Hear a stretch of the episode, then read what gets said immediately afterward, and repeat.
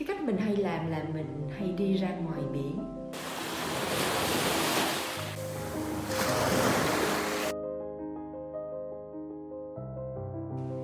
Hi, xin chào các bạn, chào mừng các bạn đến với kênh của Melissa. Hôm nay chúng ta sẽ chia sẻ với nhau về cái sự xin lỗi, cái văn hóa xin lỗi của tất cả mọi người. Nói chung chứ không phải là nói riêng về của người Pháp. Theo mình, trong cuộc sống chúng ta phải học cách nói xin lỗi và biết cách nói xin lỗi đúng lúc, đúng thời điểm. Và hãy can đảm làm cái điều đó để chúng ta hàn gắn những cái mối quan hệ để chúng ta đừng có đánh mất đi những cái mối quan hệ tốt đẹp. Cuộc sống này nó đã quá ngắn ngủi rồi cho nên các bạn hãy xin lỗi hãy bỏ qua cho nhau để có một cái cuộc sống vui vẻ hơn.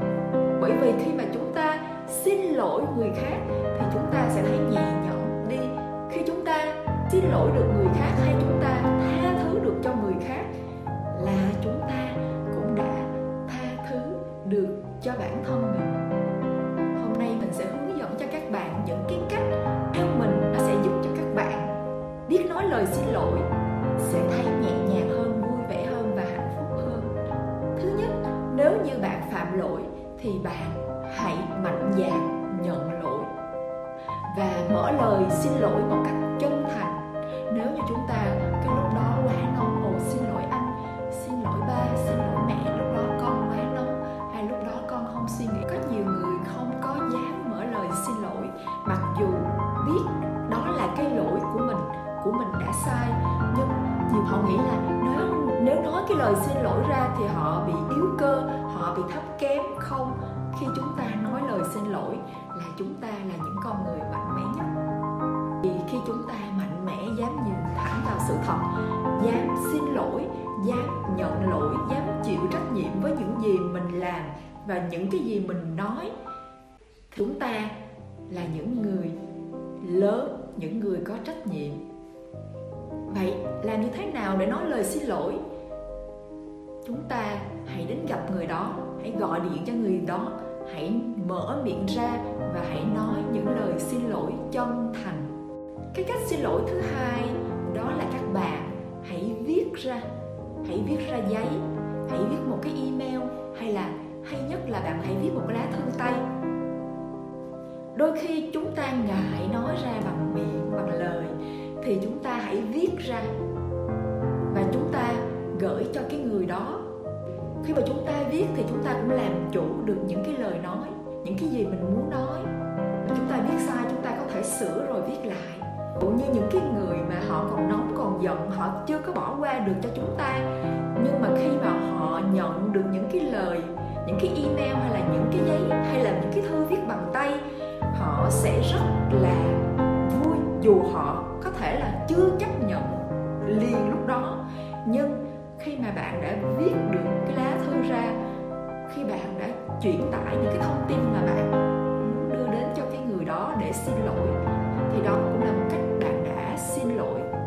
cái người ta có nhận hay không, hay người ta có chấp nhận hay không, thì đó là một vấn đề khác, thì đó là việc của người ta cái điều thứ ba là bạn hãy xin lỗi bằng những hành động chân thành.